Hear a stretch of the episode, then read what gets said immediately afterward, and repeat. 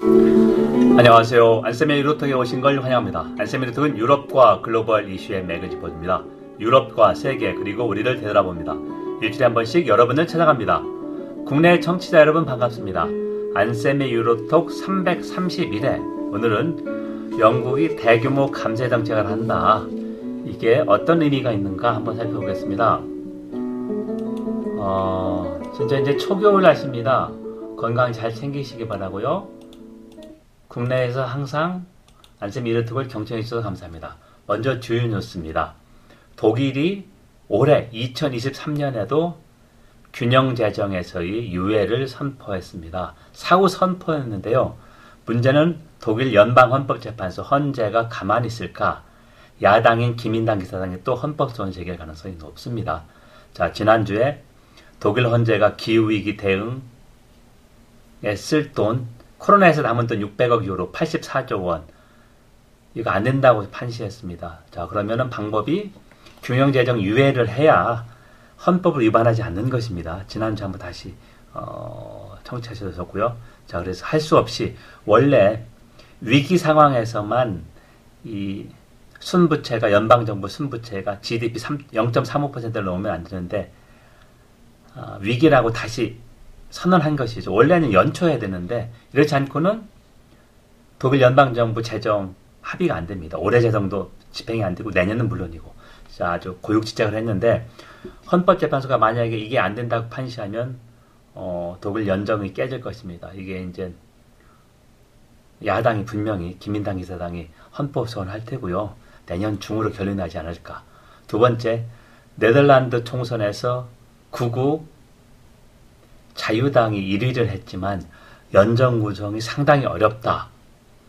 자, 2021년 당시 아, 지금도 임시 총리하고 있습니다. 아직 총리가 선임 안 됐으니까 마크 루테 자유민주당 아, 중도파인데 아, 연정을 구성하는데 271일 9달이 걸렸습니다. 이번에는 이 정도보다 빨리 될지도 쉽지 않고 구성될지 명확하지 않다. 왜냐하면 그 정당 VVD에 죄송합니다. 극우정당 극우정당인 자유당 PVV가 제1정당인데 150석 가운데 37석밖에 안 됩니다. 과반수 하려면 76석이 돼야 되는데요. 3위인 마크 루테 자유민주당이 이 연정에 참여하지 않겠다고 선언했습니다. 4위 신사개혁당이나 농부 시민당하고는 과반에도 훨씬 안 미친다. 반대로 2위를 한 중도좌파 사회민주당하고 녹색당 연합은 25석밖에 안 되고 나머지 정당하고 그러니까 마크루테 정당하고 신사회계당하고 합하면 겨우 되는데 아, 연정 구성이 쉽지 않다. 계속해서 어, 요구하는 게 많이 다르기 때문이죠. 자, 그래서 아홉 달이 걸렸다는 것은 그만큼 협의하고 협의하고 연정 합의문 작성 이렇게 걸다는 건데요.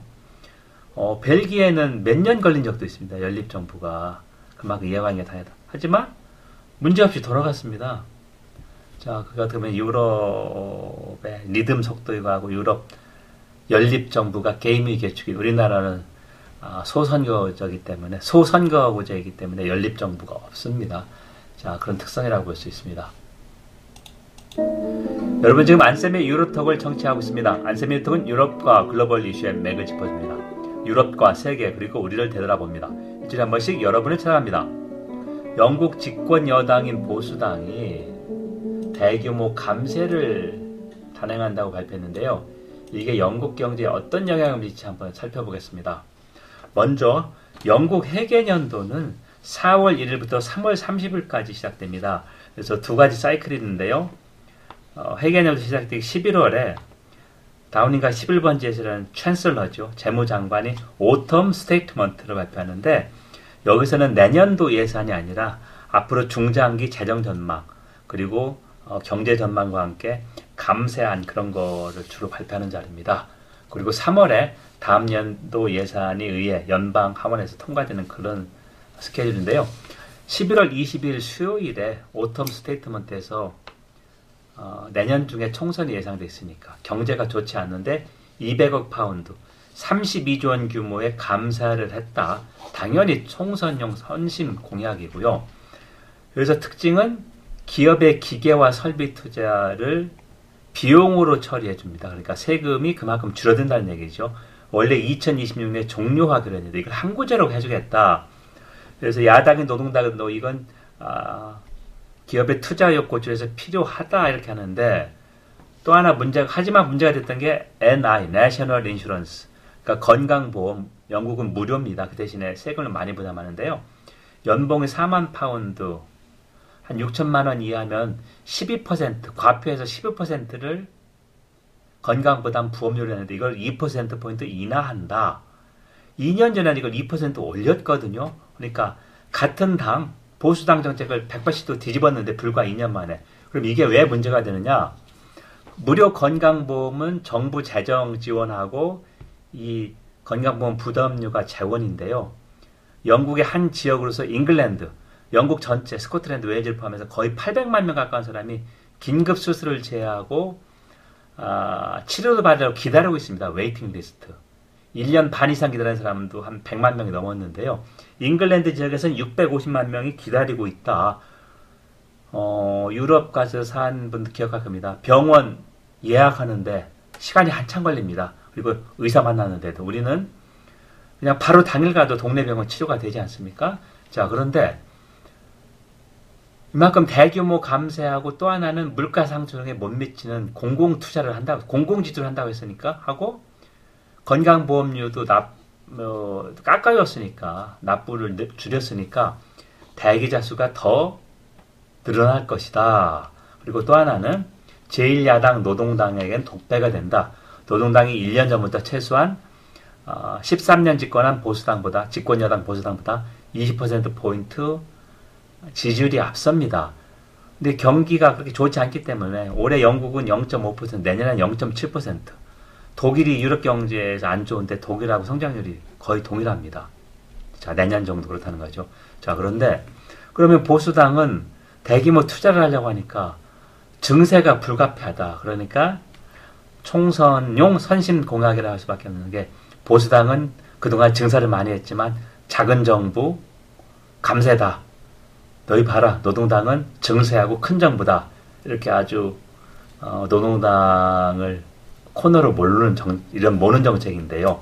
그럼에도 불구하고 영국의 실질 가구 소득 그러니까 세금이라는 거다뺀 가구 소득은 지난 70년 동안 이 보수당 정부에서 유일하게 마이너스 3%다. 소폭 증가했는데요. 2010년부터 보수당 정부가 집권 중인데 실질 가계 소득이 유일하게 마이너스로 마이너스가 됐다. 유일합니다. 마이너스가 된 것은 그만큼 경제가 안 좋았다. 브렉시트에다 팬데믹에다가 어, 물가 상승률이 워낙 높아서 그런 상황입니다. 경청해 주셔서 감사합니다. 유튜브는 유럽과 글로벌 이슈의 맥을 짚어줍니다. 유럽과 세계 그리고 우리를 되돌아봅니다. 일주일에 한 번씩 여러분을 찾아갑니다. 오늘은 331회 영국 보수당이 총선을 앞두고 대규모 선심성 공약을 했다. 이게 어, 다음에 총선에서 정권 교체가 유력한 제1야당 노동당, 노동당에게는 독배다. 이 정부 재정을 만지작거리는 게 어느 정부나 유혹 당하기 쉬운데 여기에 빠지기 쉬운데 어, 장기적인 측면에서 분명히 어, 마이너스가 있고 어떻게 적절히 좋아지는 게 중요하다 이렇게 생각합니다. 경청해 주셔서 감사합니다. 다음 시간에 뵙겠습니다. 감사합니다.